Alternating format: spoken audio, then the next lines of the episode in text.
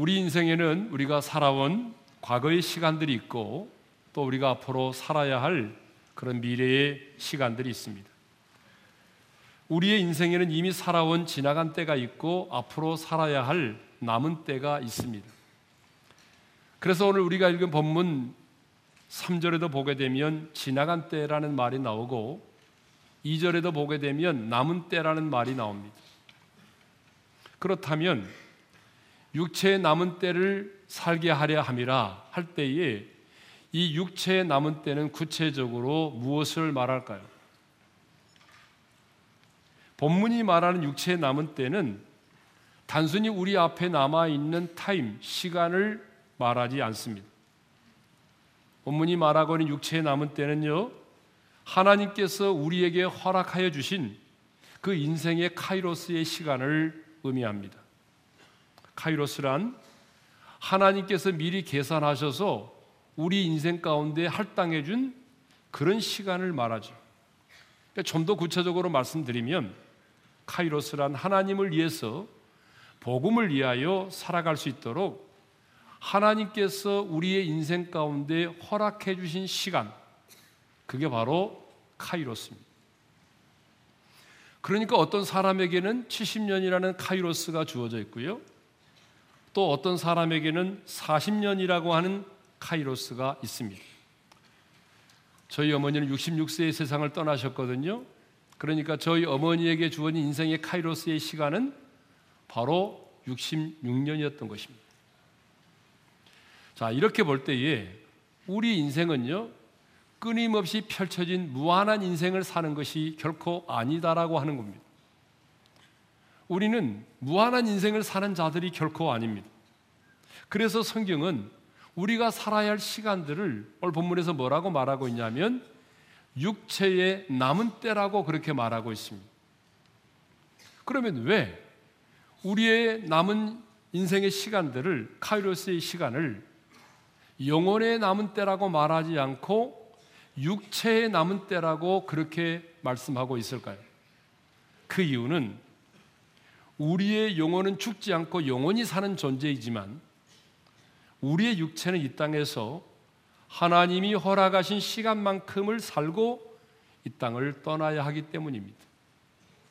그렇습니다. 우리는 무한한 인생을 사는 자들이 아니라 하나님께서 우리에게 허락해 주신 시간만큼을 살고 이 땅을 떠나야 합니다. 그래서 성경은 한 번 죽는 것은 사람에게 정해진 것이요. 그 후에는 뭐가 있다고 말하죠? 심판이 있으리니라고 말씀하고 있는 것입니다. 그렇다면 앞으로 여러분이 이 땅에서 살아야 될 인생의 남은 때는 얼마나 될까요? 앞으로 여러분이 이 땅에서 살아야 될 인생의 남은 시간은 얼마일까요? 어, 보건복지부가 발표한 통계를 보게 되면 한국인의 평균 수명은요 82.7세라고 되어 있습니다.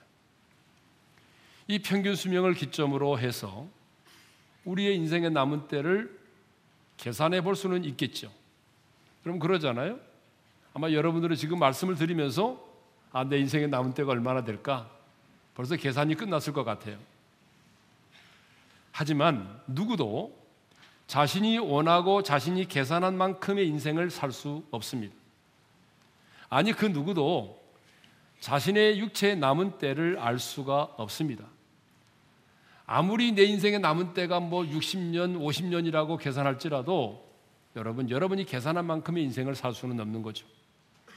분명한 사실은 우리에게 주어진 인생의 카이로스, 그 육체의 남은 때는 내가 원하고 내가 바라는 것만큼 많지 않다라고 하는 거예요. 그래서 성경은 우리에게 주어진 인생의 카이로스를 육체의 남은 때라고 말하고 있는 것입니다. 그렇다면 오늘 이 시간 여러분의 인생에 남은 때가 얼마인지 한번 생각해 보십시오. 허겁지겁 달려가는 인생의 길을 좀 멈추고 심호흡을 한번 크게 하고 앞으로 하나님께서 내게 주신 인생의 시간이 얼마나 될 것인가를 한번 생각해 보십시오. 우리의 삶의 이유가 되시는 그 하나님 앞에서 주님이 내 인생 가운데 허락해 주신 인생의 카이로스 육체의 남은 때가 얼마일까? 진지하게 한번 물어보십시오.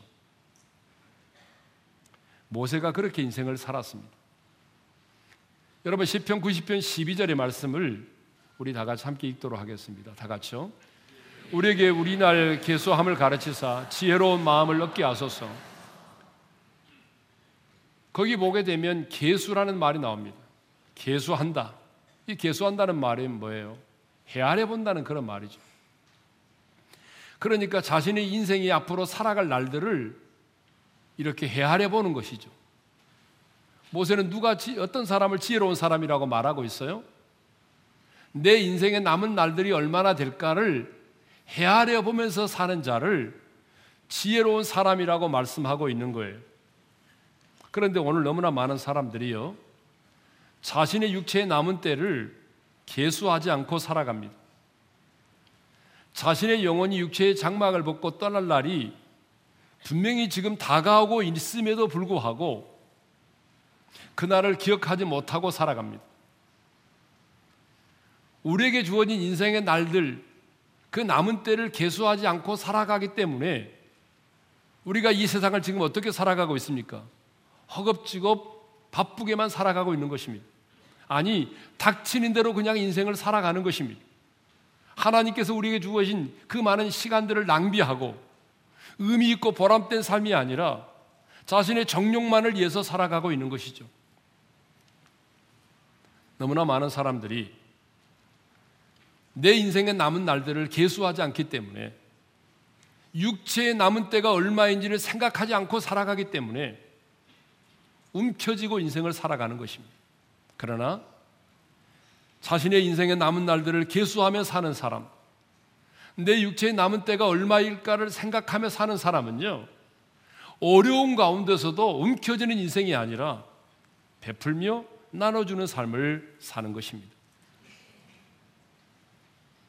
그렇다면 우리는 우리 인생의 남은 때를 어떻게 살아야 할까요? 사도 베드로는 오늘 말씀을 통해서 우리 인생의 남은 때, 육체의 남은 때를 어떻게 살아야 할지에 대해서 말씀하고 있습니다.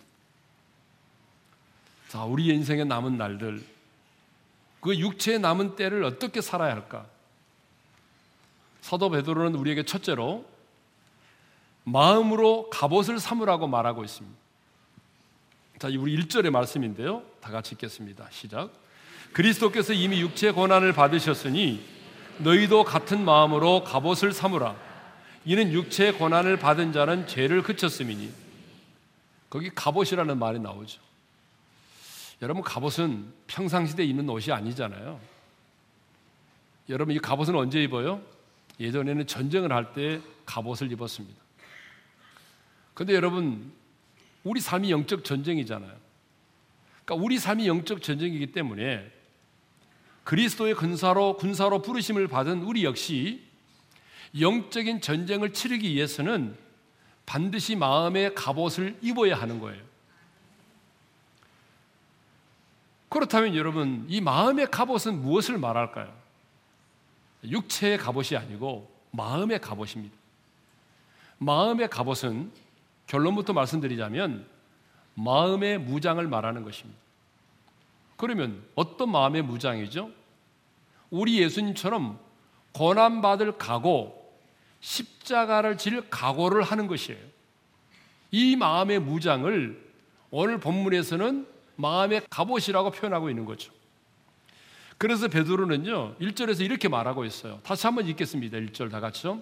그리스도께서 이미 육체 고난을 받으셨으니 너희도 같은 마음으로 갑옷을 삼으라. 무슨 얘기입니까? 마음의 갑옷을 입는다는 것은요. 예수님이 우리를 위하여 육체의 고난을 받으신 것과 같이 우리도 하나님의 나라와 그 복음과 영광을 위해서 고난받을 각오, 십자가를 질 각오를 하는 것을 말합니다. 근데 가끔요, 이미 예수님께서 십자가에서 마귀의 일을 멸하시고 승리하셨기 때문에 예수를 믿는 우리들에게는 더 이상의 고난이 없다라고 생각하는 사람들이 있어요. 근데 여러분 절대로 그렇지 않습니다. 내가 예수를 믿음으로 하나님의 자녀가 되었기 때문에 우리는 더 많은 고난을 받을 수밖에 없어요. 그래서 예수님도 요한복음 15장 19절에서 이렇게 말씀하셨어요. 다 같이 읽겠습니다. 너희는 세상에 속한 자가 아니요 도리어 내가 너희를 세상에서 택하였기 때문에 세상이 너희를 미워하느니라. 너희가 세상에 속하지 않고 내게 속한 자가 되었기 때문에 세상이 너희를 미워한다고 말했어요. 그리고 20절에는 이렇게 말하죠. 다 같이 읽습니다. 사람들이 나를 박해하였은즉 너희도 박해할 것이요. 우리가 세상에 속하지 아니하고 주님께 속해 있기 때문에 세상의 사람들이 우리를 미워할 뿐만 아니라 박해까지 한다고 하는 거예요. 그렇습니다. 우리도 과거에는 이 세상에 속한 사람들이었죠. 과거에 여러분은 이 세상에 속한 사람들로서 이 세상에 소망을 두고 이 세상 사람들이 가지고 있는 삶의 가치관을 가지고 이 세상의 사람들처럼 살아왔습니다. 그런데 어느 날 예수를 믿고 거듭나서 하나님의 자녀가 되었습니다. 그래서 그 예수를 믿고 영접함으로 우리의 소속과 신분이 바뀌어지게 된 거죠. 이 땅에 속한 자가 하늘에 속한 자가 되었고 그리고 이 세상에 속한 자가 하나님께 속한 자가 된 것입니다. 여러분 예수를 믿으면 가장 먼저 우리에게 일어나는 변화가 어떤 변화죠? 우리의 소속과 신분이 바뀐다는 거예요. 이 땅에 속한 자가 하늘에 속한 자가 되고 이 세상에 속한 자가 하나님께 속한 자가 되는 것입니다. 우리의 소속과 신분이 바뀌어졌기 때문에 여러분 이 세상에 속한 자들이 우리를 그냥 놔두지 않는 것입니다. 그래서 이 세상에 속한 자들이 저와 여러분들을 미워하고 박해하는 거죠. 여러분 성경을 보십시오. 그리고 기독교 역사를 보십시오. 앞서간 믿음의 선배들이 어떻게 살아왔습니까? 앞서간 믿음의 선배들이 이 세상으로부터 미움을 받고 온갖 고난과 박해를 받으며 살아왔습니다. 우리 역시 마찬가지입니다. 여러분이 예수 믿고 하나님의 사람으로 하나님의 자녀로 살아가면 손해보는 일이 얼마나 많은지 모릅니다. 억울한 일이 얼마나 많습니까? 그러므로 하나님께 속한 우리는 인생의 남은 때를 야, 어떻게 하면 좀 편안하게 살지? 어떻게 하면 예수 믿고 좀 부자로 살지? 여러분 이런 생각 하지 마시고요. 이제 여러분들이 마음의 갑옷을 입으셔야 돼요. 내 인생의 남은 때 내 마음의 갑옷을 입고 영적 싸움의 최전선으로 나아가리라. 여러분 마음의 무장을 하셔야 돼요. 예수님 때문에 고난받을 각오, 복음 때문에 핍박받을 각오, 여러분 이 마음의 무장을 하지 않으면 우리가 끝까지 믿음을 지킬 수가 없어요. 선한 싸움을 싸울 수가 없고 달려갈 길을 달려갈 수가 없는 것입니다. 여러분 우리 예수님을 보십시오. 말로 다 할 수 없는 고난과 어려움을 당했지만 예수님은 자신이 당한 고난과 어려움 때문에 불평하고 원망한 적이 한 번도 없습니다. 왜 예수님의 제자인 우리는 예수님을 따라가는 우리는 내 인생에 조그마한 어려운 일을 만나면 그렇게 쉽게 불평하고 원망을 하죠? 그 이유가 뭘까요? 그 이유는 우리 안에 마음의 갑옷이 없기 때문에 그래요. 다시 말하면 마음의 무장이 되어 있지 않기 때문에 그렇습니다. 마음의 무장이 되어 있지 않기 때문에 손해를 보거나 억울한 일을 당하면 못 견디는 것입니다. 여러분 근데 마음의 무장을 단단히 하게 되면요. 여러분 웬만한 일을 만나도 불평하고 원망하지 않습니다. 제가 교회를 개척할 때 뭐 저는 교회를 개척하는 목사님들을 너무나 많이 보았기 때문에 저는 마음의 각오를 좀 단단히 했어요. 그래서인지 뭐 개척하면서 당했던 뭐 여러 가지 어려운 일들이 많이 있잖아요. 개척을 하게 되면 뭐 설교 준비만 하는 게 아니잖아요. 예. 아내는 음식을 준비를 해야 되고 저는 청소도 해야 되고 봉고차도 몰아야 되고 뭐 할 일이 얼마나 많아요. 예. 그런데 마음의 각오를 단단히 하고 하니까 별로 그렇게 어렵다는 생각이 들지 않더라고요. 음. 중요한 것은 우리 마음의 무장입니다. 주님이 우리에게 요구하는 게 뭐냐 그러면 이제 인생에 남은 때 어떻게 하면 좀 편하게 예수 믿을까? 어떻게 하면 예수 믿고 부자 될까? 그런 생각하지 말고 우리 인생에 남은 시간 마음의 갑옷을 입고 고난받을 각오를 하고 십자가를 질 각오를 하고 주님께서 우리에게 순교의 길을 허락하신다면 순교까지라도 할 각오를 하고 그렇게 인생의 남은 때를 살라는 말입니다. 저는 우리 어린애 성도들이 인생의 남은 때를 마음의 갑옷을 입고 당당하게 살아갈 수 있기를 바랍니다. 자, 두 번째로 우리 육체의 남은 때를 어떻게 살아야 되느냐? 사도 베드로는 이렇게 말합니다. 하나님의 뜻을 따라 살라 이렇게 권면합니다. 우리 이절의 말씀을 다 같이 읽도록 하겠습니다. 다 같이요. 그 후로는 다시 사람의 정욕을 따르지 않고 하나님의 뜻을 따라 육체의 남은 때를 살게 하려 함이라. 육체의 남은 때를 어떻게 살라고 말하죠? 하나님의 뜻을 따라 살라고 말하죠. 우리 예수님은요, 이 땅에 사시는 동안 철저하게 하나님 아버지의 뜻을 따라 사셨습니다. 그렇다면 우리들도 이제 하나님의 뜻을 따라 살아야 되지 않겠습니까?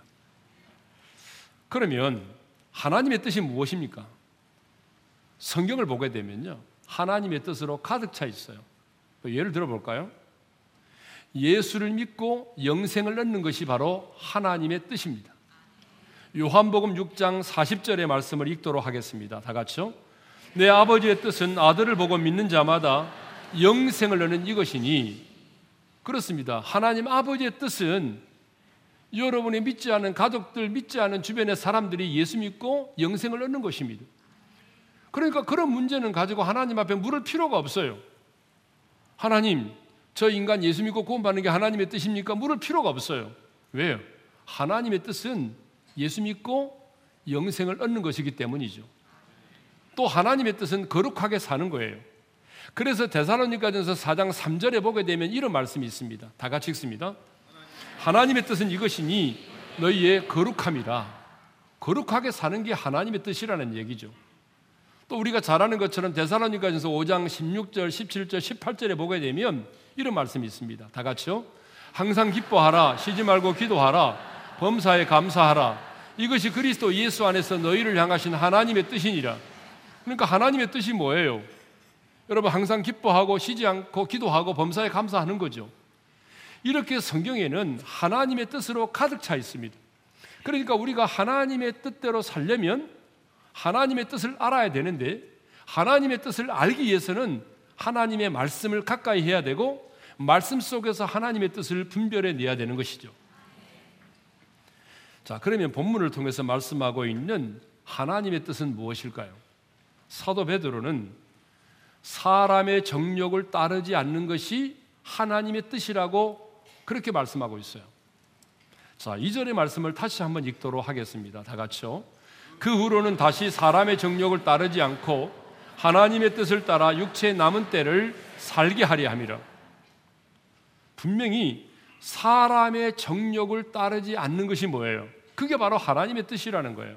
그런데 3절을 보게 되면요. 사도 베드로는 3절에서 사람의 정욕을 따라 사는 것이 이방인의 뜻이다라고 말하고 있어요.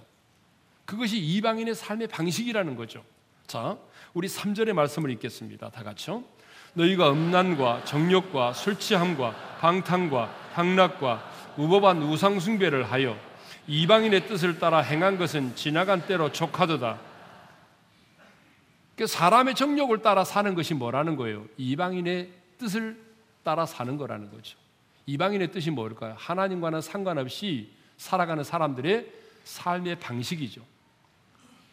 여러분, 하나님을 떠나서 하나님과 상관없이 살아가는 이방인들의 삶의 방식 세 가지가 있습니다. 크게 세 가지입니다. 그게 뭐냐 그러면 첫째는 음란과 정욕입니다. 여러분 이 음란과 정욕은 한마디로 말하면 이것은 섹스와 관련되어 있는 것입니다. 성은 하나님이 우리 인간에게 주신 너무나 아름답고도 귀한 선물입니다. 여러분 성은 불결한 게 아닙니다. 성은 하나님께서 우리 인간에게 주신 너무나 아름답고도 고귀한 선물입니다. 그런데 우리 인간들이 하나님이 우리 인간에게 주신 이 아름다운 성을 아름다운 성을 창조의 질서를 따라 사용하지 아니하고 자신의 정욕을 위해서만 이 성을 사용하고 있다는 데 문제가 있는 것이죠. 근데 오문을 보게 되면요. 이 정욕이라고 하는 단어가 복수로 되어 있습니다. 복수로 되어 있다는 게 무엇을 의미할까요? 그만큼 정욕으로 인한 제약들이 이 세상 가운데 많다는 것입니다. 여러분, 우리들 주변을 보십시오. 음란과 정욕으로 가득 차 있는 사람들이 얼마나 많이 있습니까? 그 음란과 정욕 때문에 무너지는 가정들이 얼마나 많이 있습니까? 이 세상은 이렇게 음란과 정욕으로 가득 차 있어요. 이방인의 뜻 두 번째가 뭡니까? 술 취함과 방탕과 향락입니다. 여러분 술 취함과 방탕과 향락은요 무엇과 관련되어 있는가 하면 술과 관련되어 있습니다. 여러분 술 때문에 방탕하고 술 때문에 정제를 잃고 술 때문에 가정이 깨어지고 술 때문에 인격이 무너지고 여러분 술 때문에 망한 사람들이 얼마나 많이 있습니까? 새벽 2시쯤에 여러분 저 홍대 앞이나 신촌에 나가 보십시오. 밤새도록 술을 마시고 현란한 조명 아래서 춤을 추고 그래서 길거리에서 몸을 가누지 못하고 토하고 쓰러져 있는 수많은 젊은이들을 볼 수가 있습니다. 여러분 너무나 많은 사람들이 술 취함과 방탕과 향락에 젖어서 인생을 살아가고 있습니다. 이방인의 뜻 세 번째는 뭡니까? 무법한 우상숭배입니다. 근데 성경은 우상숭배를 그냥 우상숭배라고 말하지 않고 뭐라고 말하고 있어요? 무법한 우상숭배라고 말하고 있죠. 이 무법하다고 하는 말은 무슨 말이냐 그러면 하나님 보시기에 불의하고 혐오스럽다 그런 얘기입니다. 그러니까 생명이 없는 어떤 그 형상 앞에서 절을 하고 복을 구한다든지 또한 타락한 인간을 교주로 삼아 섬기는 일인 이런 일들은 하나님 보시기에 얼마나 가증스럽고 불의한 일인지 모릅니다. 어떤 사람들은 그것을 문화라고 취급하더라고요. 문화. 아, 여러분, 문화가 아닙니다. 하나님의 눈에는 그것이 너무나 불의하고 가증스러운 것입니다. 생명이 없는 어떤 현상 앞에, 형상 앞에서 절을 하고, 복을 구하고, 타락한 어떤 인간을 한 교주로 섬기고 있다고 하는 것 자체가 하나님의 눈에는 무법한 거죠. 하나님의 눈에는 불의하고 가증스러운 것입니다. 그런데 여러분, 의외로 우리들 주변에는요, 이런 무법한 우상숭배를 하는 사람들이 너무나 많습니다. 눈에 보이는 어떤 형상 앞에 가서 절을 하지는 않을지라도 여러분 오늘 너무나 많은 사람들이 어떤 어려운 일을 만나게 되면 어떻습니까? 점집을 찾고 철학관을 찾아서 자신의 미래를 알고 싶어 하고 무당을 찾아가서 푸닥거리를 하기도 하고 예? 오늘의 운세를 보고 손 없는 날에 이사하고 사주팔자 궁합 보고 여러분 이런 게 다 뭐예요? 이것들이 다 하나님 앞에서 무법한 우상 숭배입니다. 예. 자 이렇게 정욕을 따라 살아가는 이방 사람들의 세 가지 삶의 키워드가 뭡니까? 딱 한마디로 말하면 섹스, 술, 우상 숭배입니다. 이 세 가지가 바로 정욕을 따라 살아가는 사람들의 습관적인 생활의 방식인 것입니다. 그런데 사도 베드로는요.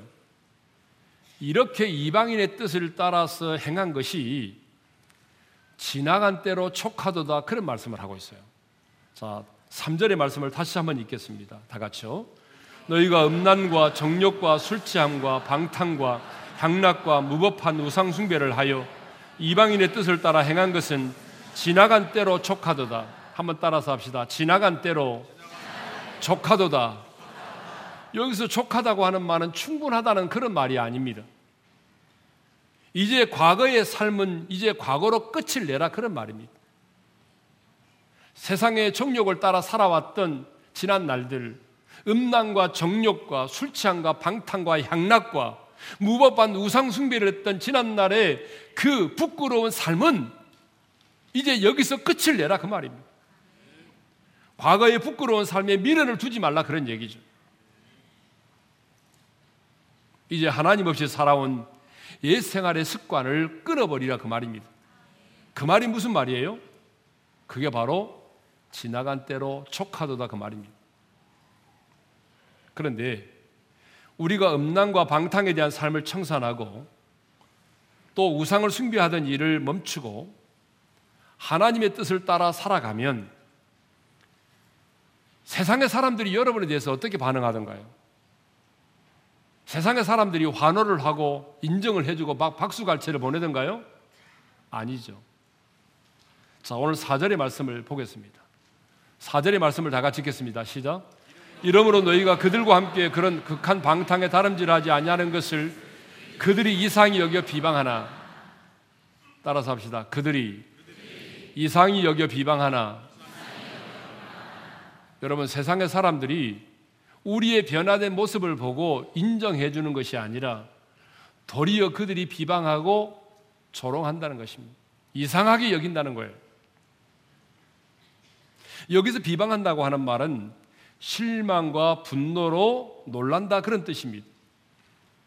뭐 우리가 갑자기 이 세상의 사람들과 어울려 술도 마시지 아니하고 음란과 정욕을 따라 살지도 않고 곧바로 퇴근하여 집으로 가겠다고 하면 함께 술을 마시던 직장의 동료와 친구들이 이상하게 여길 뿐만 아니라 심지어는 비방까지 한다는 얘기예요. 내가 갑자기 나 이제 술 끊었어. 라고 말을 하면 함께 술을 마시고 즐기던 사람들이 야, 너만 혼자 예수 믿냐? 당신 그래가지고 직장 생활 제대로 할 수 있겠어? 이렇게 비방하기 시작한다는 거예요. 여러분 이런 말 많이 들어보셨죠? 안 들어보셨어요? 같이 마시니까? 네? 늘 퇴근을 하면 1차, 2차, 3차를 함께 하던 사람이 갑자기 오늘부터 곧장 집으로 돌아갈 거야, 들어갈 거야 라고 말하면 너 언제부터 그랬어?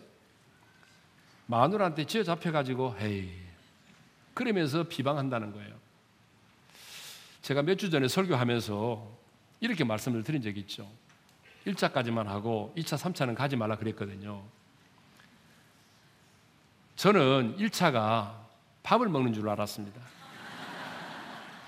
그래서 1차는 밥 먹고 2차, 3차는 술 먹는 걸 알았어요. 그래서 그렇게 말씀을 전했더니 우리 형제님들이 적용을 너무 잘하신다고 그러더라고요. 목사님도 1차는 하라고 그랬다. 그래서 2차, 3차는 가지 말고 1차는 하자. 정정합니다.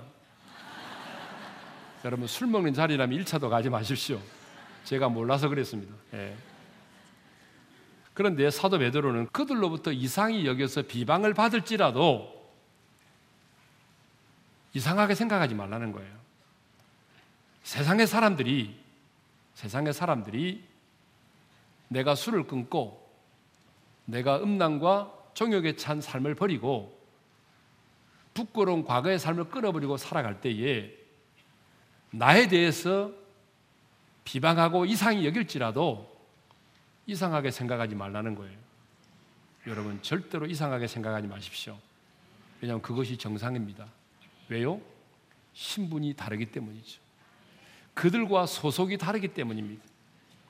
성경을 보게 되면 사도 바울도 미친놈이라는 그런 말을 들었고 우리 예수님도 미친 사람 취급을 받은 적이 있잖아요. 그러므로 이상이 여겨 비방을 받을지라도 여러분 이상하게 생각하지 않기를 바랍니다. 여러분이 정상입니다. 네. 그러면 이제 마지막으로 우리는 왜 하나님의 뜻을 따라 살아야 하는지를 살펴보도록 하겠습니다. 왜 우리는 이방인의 뜻을 버리고 사람의 정욕을 따라 살지 말고 하나님의 뜻을 따라 살아야 됩니까? 왜 주변 사람들이 우리를 이상히 여겨 비방할지라도 사람의 정욕을 따르지 않고 하나님의 뜻을 따라 살아야 합니까?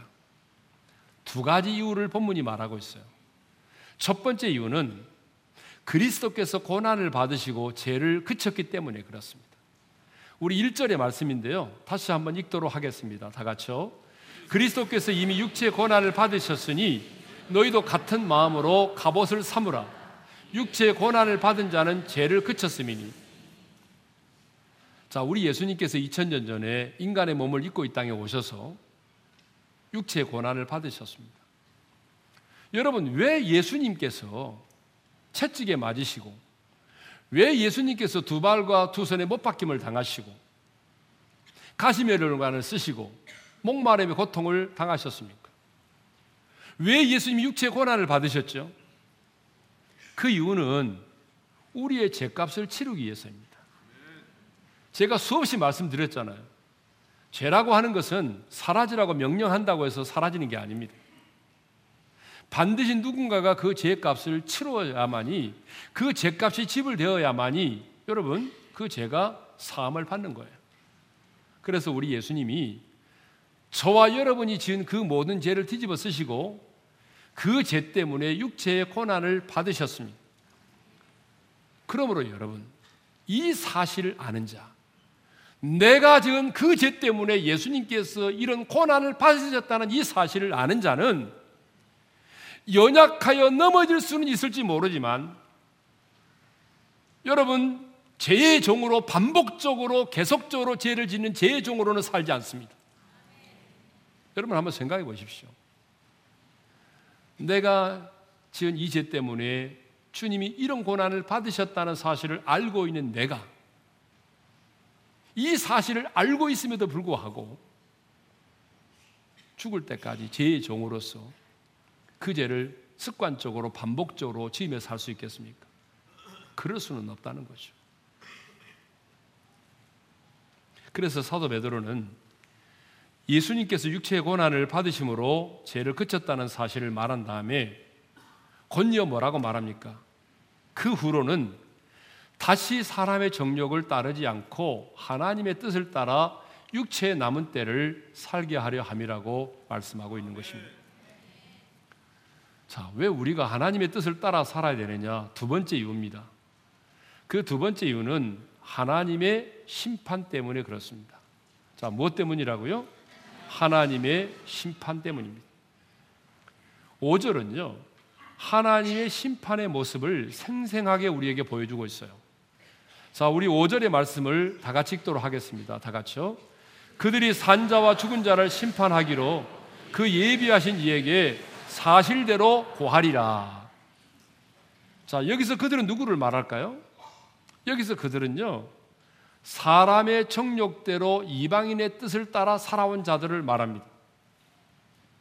그러니까 이 땅에서 하나님의 뜻을 따라 살지 않고 정욕을 따라 살았던 모든 자들이 이방인의 뜻을 따라 살아왔던 모든 자들이 하나님의 심판대 앞에 서서 자신이 지은 그 죄악들을 낱낱이 고백하게 되는 날이 온다는 사실입니다.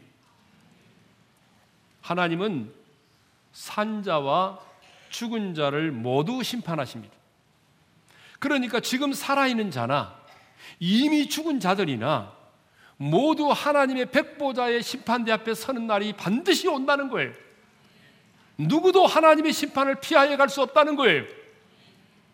그러니까 그 하나님의 심판을 생각해서라도 우리가 어떻게 살아야 된다는 얘기입니까?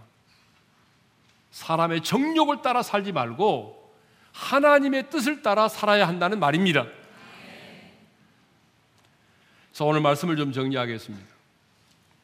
하나님의 사람은요, 오래 사는 것도 중요하지만, 오래 사는 것보다 어떻게 사느냐가 더 중요합니다.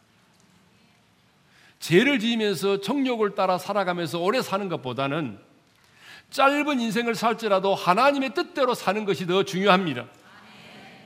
그렇다면 당신은 육체의 남은 때를 어떻게 살기를 원하십니까?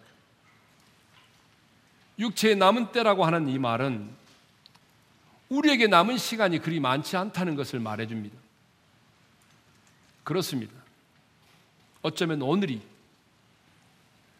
어쩌면 이 예배가 어쩌면 2019년이 우리의 마지막일 수도 있습니다. 최근에 우리 교회 성도님들 가운데서 갑자기 세상을 떠나신 분들이 참 많이 계셨어요.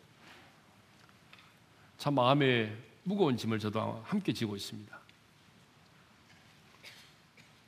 함께 이곳에서 예배를 드리고 찬양을 하고 그랬던 분들이 갑자기 여러분 이 세상을 떠나는 일들이 있습니다. 오늘 드리는 이 예배가 어쩌면 여러분의 인생의 마지막일 수도 있습니다. 내일이 여러분의 인생의 마지막일 수도 있습니다. 그러므로 이제 우리의 인생의 남은 때를 어떻게 살아야 할 것인가? 정말 여러분이 하나님의 사람이라면, 하나님께 속한 사람이라면, 심각하게 고민하고 결단하셔야 됩니다. 내 육체의 남은 때를 어떻게 살 것인가? 오늘 하나님 우리에게 말씀하십니다. 마음으로 갑옷을 삼으라. 마음의 갑옷을 입고 살라. 어떻게 하면 편하게 살까, 어떻게 하면 부자로 살까를 생각하지 말고 내 육체의 남은 때를 고난받을 각오, 십자가를 질 각오, 손해볼 각오, 마음의 무장을 단단히 하고 살라는 것입니다. 두 번째로는 육체의 남은 날들을 하나님이 우리에게 허락해 주신 인생의 남은 때를 사람의 정욕을 따라 살지 말고 하나님의 뜻을 따라 살라는 것입니다.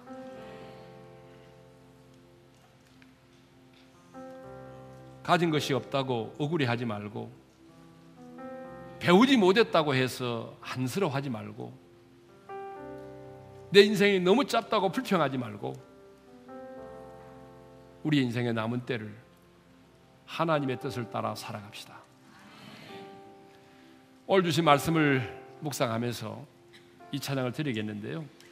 제가 이 찬양을 선곡한 이유가 있습니다. 이 가사 가운데 이런 가사가 있어요. 주님 말씀하시면 내가 나아가리라. 주님 뜻이 아니면 내가 멈춰서리라. 뜻하신 그곳에 나 있기 원합니다. 여러분 인생의 남은 때 이렇게 살아가십시다. 주신 말씀 마음에 새기면서 함께 찬양하며 나갑니다. 주님 말씀하시며 내가 나아가리다 주님 뜻이 아니며 내가 멈춰서리다 나의 가고 서는 것 주님 뜻에 있으니 어쭈니? 나를 이끌소서. 주님 말씀하시며. 주님 말씀하시며 내가 나아가리다 주님 뜻이 아니며 내가 멈춰서리다 나의 서는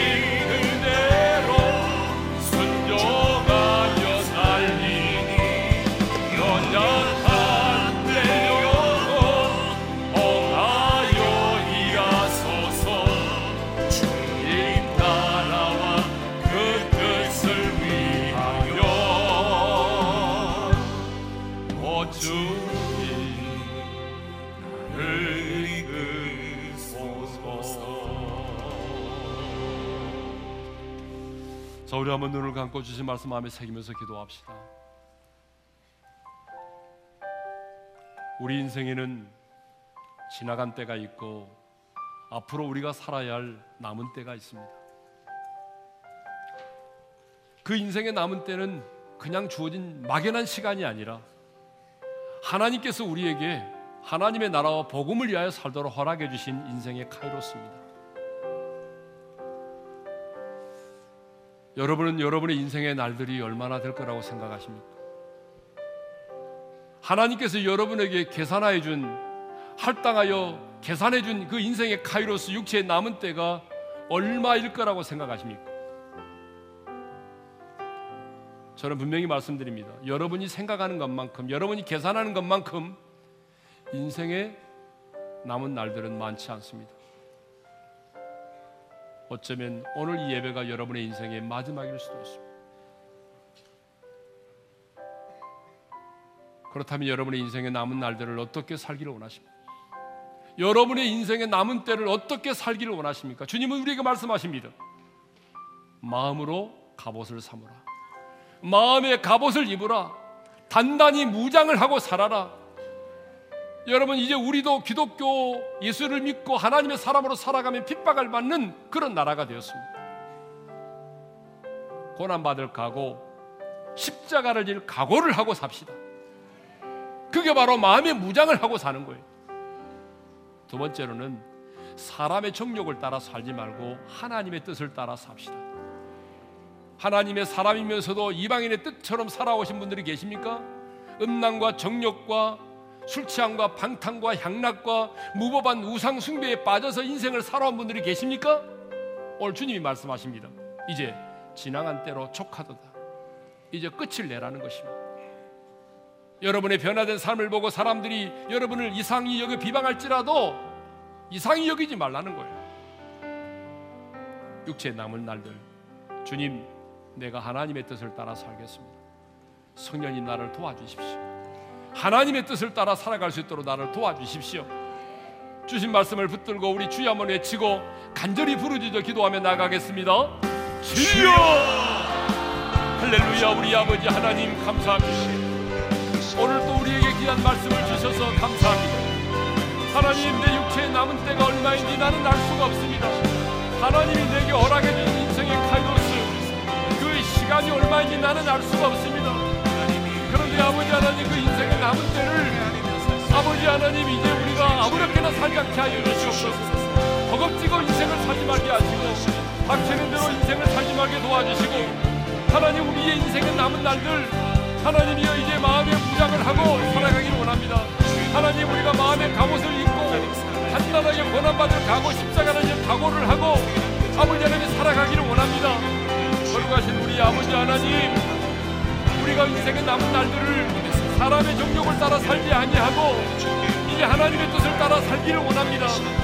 하나님 이제 우리 안에 있는 끈능과 정욕과 술취함과 방탕과淫락과 우한 우상숭배의 죄를 끊어버리게 도와주시고 이제는 나라님 사람의 정욕을 따라 사는 것이 아니라 이방인의 뜻대로 사는 것이 아니라 하나님의 뜻대로 살아가는 우리가 될 수 있도록 성령님이 역사하시고 은혜를 베풀어 주시옵소서. 이제는 우리 주 예수 그리스도의 은혜와 하나님 아버지의 영원한 그 사랑하심과 성령님의 감동 감화 교통하심이 인생의 남은 날들 육체의 남은 때를